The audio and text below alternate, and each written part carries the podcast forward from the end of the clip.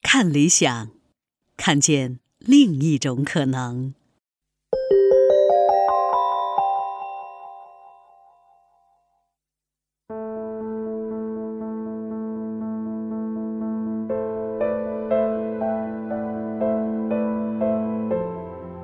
你好，欢迎收听《从中国出发的全球史》，这里是第四季宗教与信仰的基督教单元。耶稣出来传道的时候啊，就认为他的福音应该传给万民。他鼓励门徒前往地极极端的极啊，也就是最远的地方去传教。但是呢，公元十一世纪东西部教会分裂之后，地中海世界的宗教局势却大大限制了西欧基督教向更远传播的可能性。在欧洲的东部，那是以拜占庭为中心的东正教。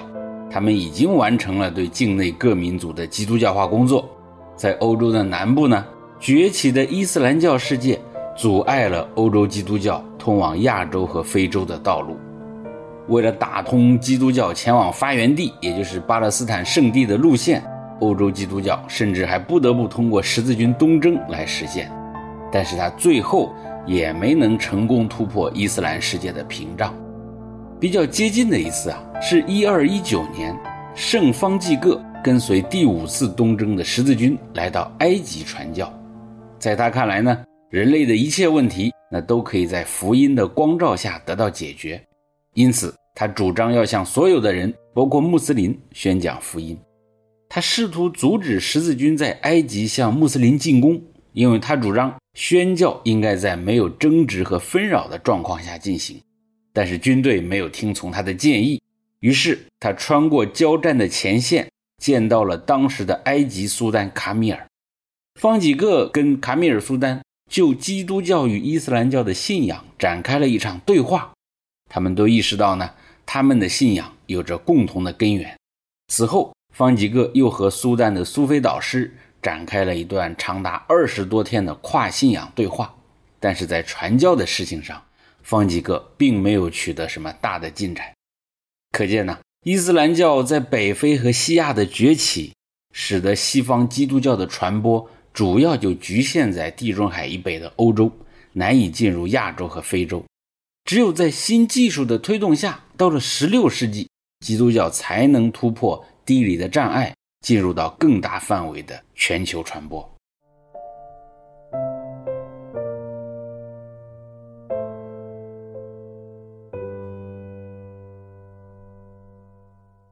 十五世纪末、十六世纪初的大航海探险以及殖民扩张，使人们发现了旧世界之外的所谓新世界。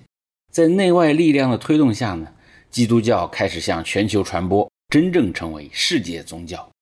在这个过程中，所说的新世界啊，你像是亚非拉各个地区，其实他们的政治文化差异很大，而欧洲内部呢，这时候也开始受到了新教改革的冲击。从欧洲传出去的基督教宗派也各不相同，这样呢，世界范围内的基督教就呈现出了极大的差异性和丰富性。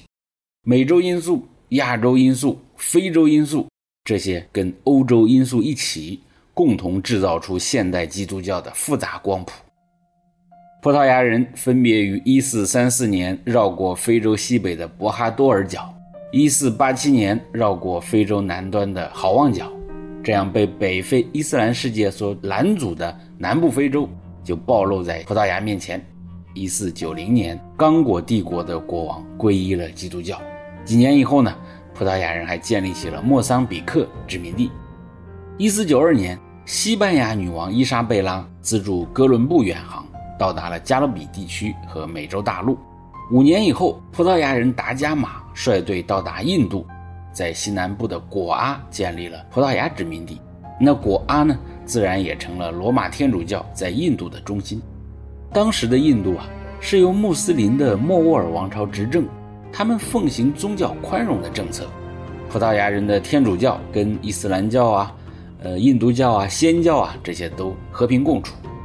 一五一九年，麦哲伦在西班牙王室的支持下。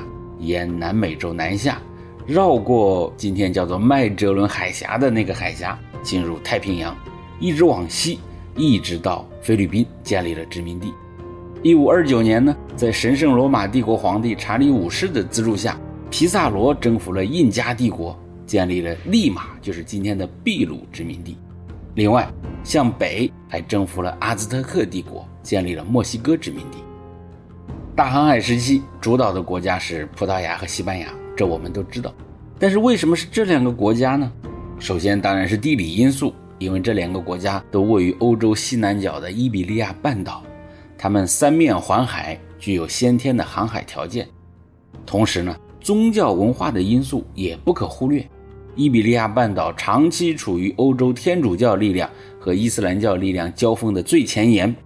那在和信奉伊斯兰的摩尔人的斗争中，天主教发挥了精神和文化动员的作用，帮助葡萄牙和西班牙成为欧洲第一批中央集权的国家。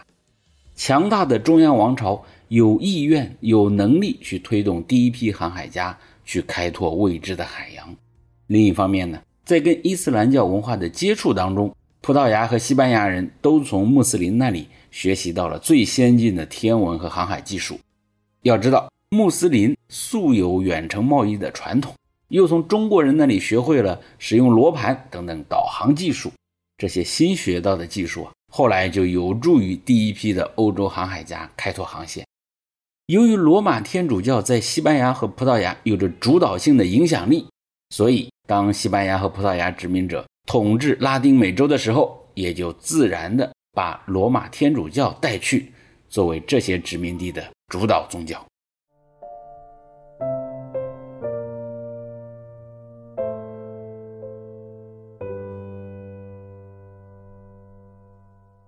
差不多就在同一时期，欧洲中部发生了一件看起来并不显眼的教义争论，没想到却动摇了罗马天主教在欧洲的地位。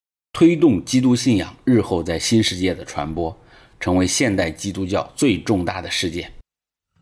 一五一七年，一个叫做马丁·路德的修士在德国威登堡教堂的大门上贴出了九十五条论纲，批判罗马教会。这就是宗教改革运动的开始。本来呢，路德只是想对罗马教会的一些理论跟实践展开一场论辩，他并不想创立什么新的教派。也不想使欧洲的教会陷于分裂，但是呢，在神学争论的过程中，却不断地触及到罗马教会的一些根本性问题。路德对教会的权威形成了极大的冲击。他认为教宗的权威不可以超越世俗统治者，更不可以超越圣经。在神学上，他提出了一个命题，叫做“一切信徒都是祭司”。也就是说呢，神职人员在灵性上并不高于普通的俗人，而且人人有权阅读圣经，教宗也不能垄断对圣经的解释权。又由于信徒本人就是祭司，所以呢，世俗统治者不仅可以，而且应当由他们来召集所谓真正自由的大公会议。路德的这些主张啊，不只是一种理论的争辩，它还有着巨大的政治号召力。当时，罗马天主教和神圣罗马帝国结盟，意图统一欧洲。而路德的主张就意味着各地的封建贵族有责任来打破一个教会、一个帝国相结盟的格局。所以，德国那些具有自主意识的贵族们支持这场改革，并且运用政治、军事的力量来保护路德，使他免受教会或者帝国的伤害。这些贵族呢，还结盟组成新教政治力量。抗击维护罗马天主教会的政治联盟，最终引发了新教联盟与天主教联盟之间的长期斗争。到一五五五年的九月二十五日，双方才终于坐到一起，签署了奥格斯堡合约。这件合约呢，确定了领地教会的原则，也就是说，在谁的领地就信谁的宗教。罗马公教与路德派享有了平等的权利。但是其他教派的权利啊还没有得到承认。每一位世俗统治者在罗马公教与路德派之间选择一种作为自己领地内的信仰，而臣民则没有权利选择，只能接受官方的信仰。如果有人不愿意接受怎么办呢？也可以，但是呢，要在有一定前提的情况下自由迁出，但是也要变卖财产。在这场新教改革里头，路德就建立了信义宗。他的宗教改革精神在瑞士得到加尔文的系统发展，又建立了改革宗。在英国，则由国王亨利八世发动的自上而下的改革，建立了圣公会或者叫英国国教会。很多新教的小派别也接续涌现，什么在洗礼派啦、门诺派呀等等。欧洲基督教这样就走向了多样化。新教对于西方文明的重要影响啊，我们留到第六季再详细展开。这里要强调的一点是，新教改革使得罗马天主教面对失去传统领地的危机，反而推动罗马天主教会更积极地向大航海所发现的新世界传教。这个时候，一个新修会的创立，使得基督教的全球传播进入了一个崭新的阶段。这个新修会就是伊纳爵。创立的耶稣会，耶稣会的创办人伊纳爵罗耀拉出生于西班牙，他比路德呢小八岁。十六世纪初，西班牙全国统一，击退了穆斯林在伊比利亚半岛的统治，罗马公教在西班牙复兴。所以在当时的西班牙，罗马天主教跟爱国主义简直就是一块硬币的两面。在这么浓厚的天主教气氛之下，身为军人的伊纳爵，在一五二一年的一场战斗中受伤，然后就趁着疗养的机会呢，大量阅读了耶稣基督的传记啊，还有像方济各呀、多明我呀这些圣徒的传记。伊纳爵从此立志要做一名为基督和圣母征战的骑士。两年之后，他进入修道院进修，并且初步写成了一本书，叫做《神操》。就是操作情操的那个操，这不是本神学著作，而是实践性的人生手册，就是教人如何效法耶稣基督的生活。后来呢，《神操》这本书成为耶稣会是人人必读的手册，是他们信仰生活的基本指南。我们在利玛窦这些在中国传教的耶稣会士身上啊，就能看到这本书的影响。从修道院出来以后，伊纳爵潜心向学。他以三十三岁高龄的老学生的身份，在萨拉曼卡大学和巴黎大学进修。他的身边聚集了一批亲密的朋友，包括后来前往印度和中国传教的沙悟略。他们共同在一五三四年发愿，要前往耶路撒冷为教会和人类服务，还要向穆斯林传教。他们决定向教宗申请成立修会，立志将其建成耶稣的连队。以服从坚忍的精神操练来拓展上帝在人间的国度。一五四零年，他们获得保罗三世批准，成立了耶稣会。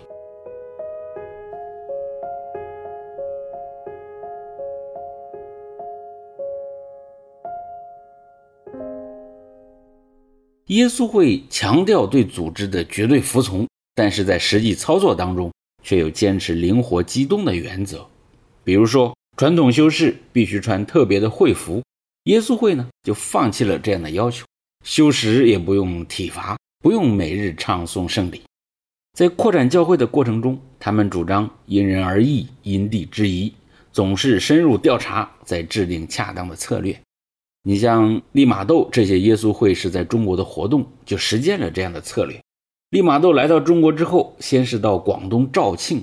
他觉得呢，哎，我们这些修士们出家修行的方式，好像跟中国这些佛教的和尚们比较接近，于是他就穿起了僧服。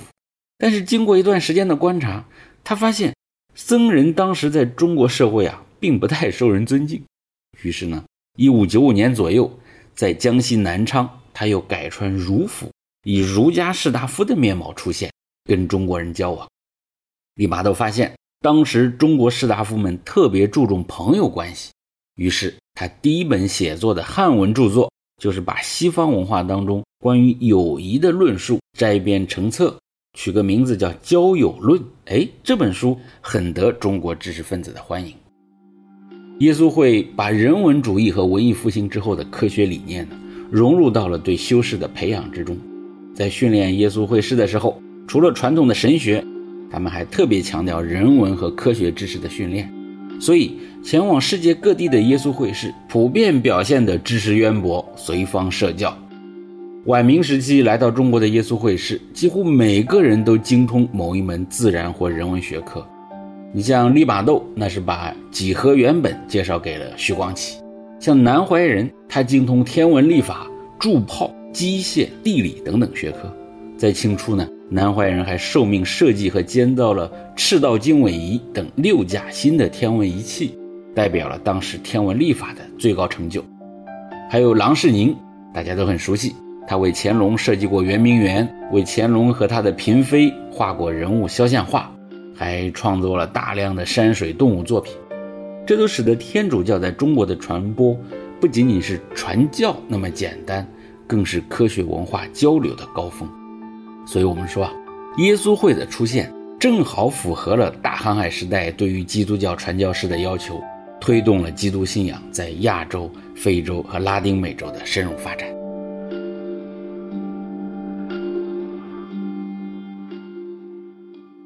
我们刚才说过，在西班牙和葡萄牙王室的支持下，在美洲首先传播的是罗马天主教。他们在美洲建立教区，各种修会，像多明我会、方济各会、耶稣会，他们就积极参与，使美洲的本土居民皈依公教的工作。例如呢，16世纪上半叶，方济各会到委内瑞拉、墨西哥、秘鲁、阿根廷这些地方传教。十六世纪下半叶呢，他们在新墨西哥、德克萨斯还有加州这些地方传教。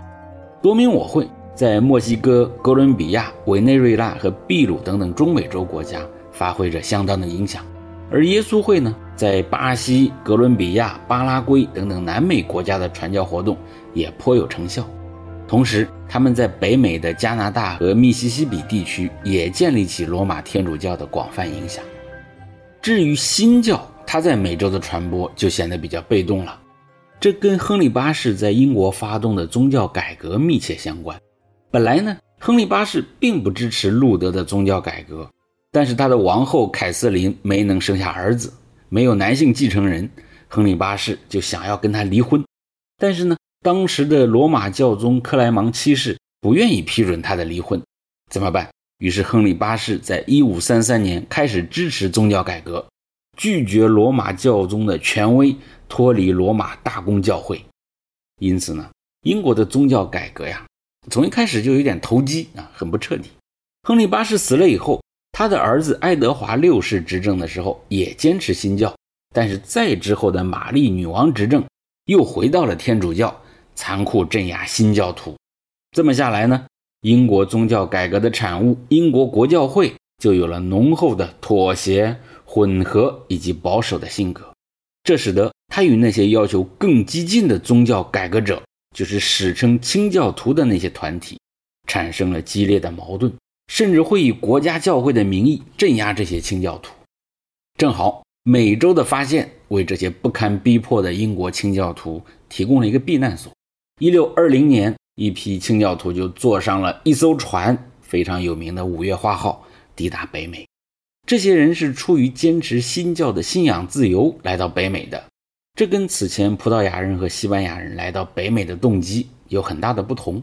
因为葡萄牙人和西班牙人呢，他们是在各自王室的支持下消灭了拉丁美洲原有的帝国，来掠夺他们的金银财宝的。而这些殖民者呢，在欧洲多半都是贵族或者骑士，而新教徒们的殖民却主要是出于避难或者谋生。他们原本呢，主要是手工业者或者农民，这些人后来形成了美国的主流族群，按照民族和宗教身份，常被称为白人盎格鲁撒克森新教徒，基督新教也就成了美国的主导宗教和精神文化。十六、十七世纪罗马天主教的海外传教啊，在全球史上有很重要的意义，因为它奠定了当今世界宗教的基本格局，基督教。成为前面所说的那些地方的支配性力量，基督教的文化也更深层地进入到当地居民的生活。即便这些地区后来摆脱掉了欧洲的宗主国，纷纷独立，但是在宗教和文化上却仍然离不开基督教。基督教在全球的广泛传播，使得基督教在拉美、亚洲和非洲地区都有广泛影响。但是，只有经过漫长时期的接触和整合。基督教才能在这些地方扎下根基。时至今日，基督教在亚非拉的信徒人数以及所占人口的比例，居然已经超过了欧洲和北美。关于这一点呢，可能一般的国人听起来会觉得有点奇怪。我们的作者尤斌教授会另外再开一集番外，专门讲讲这个话题。下一集让我们回到中国，看看景教衰微之后，随着大航海来到中国的第二波基督教的故事。感谢收听，我们下次再见。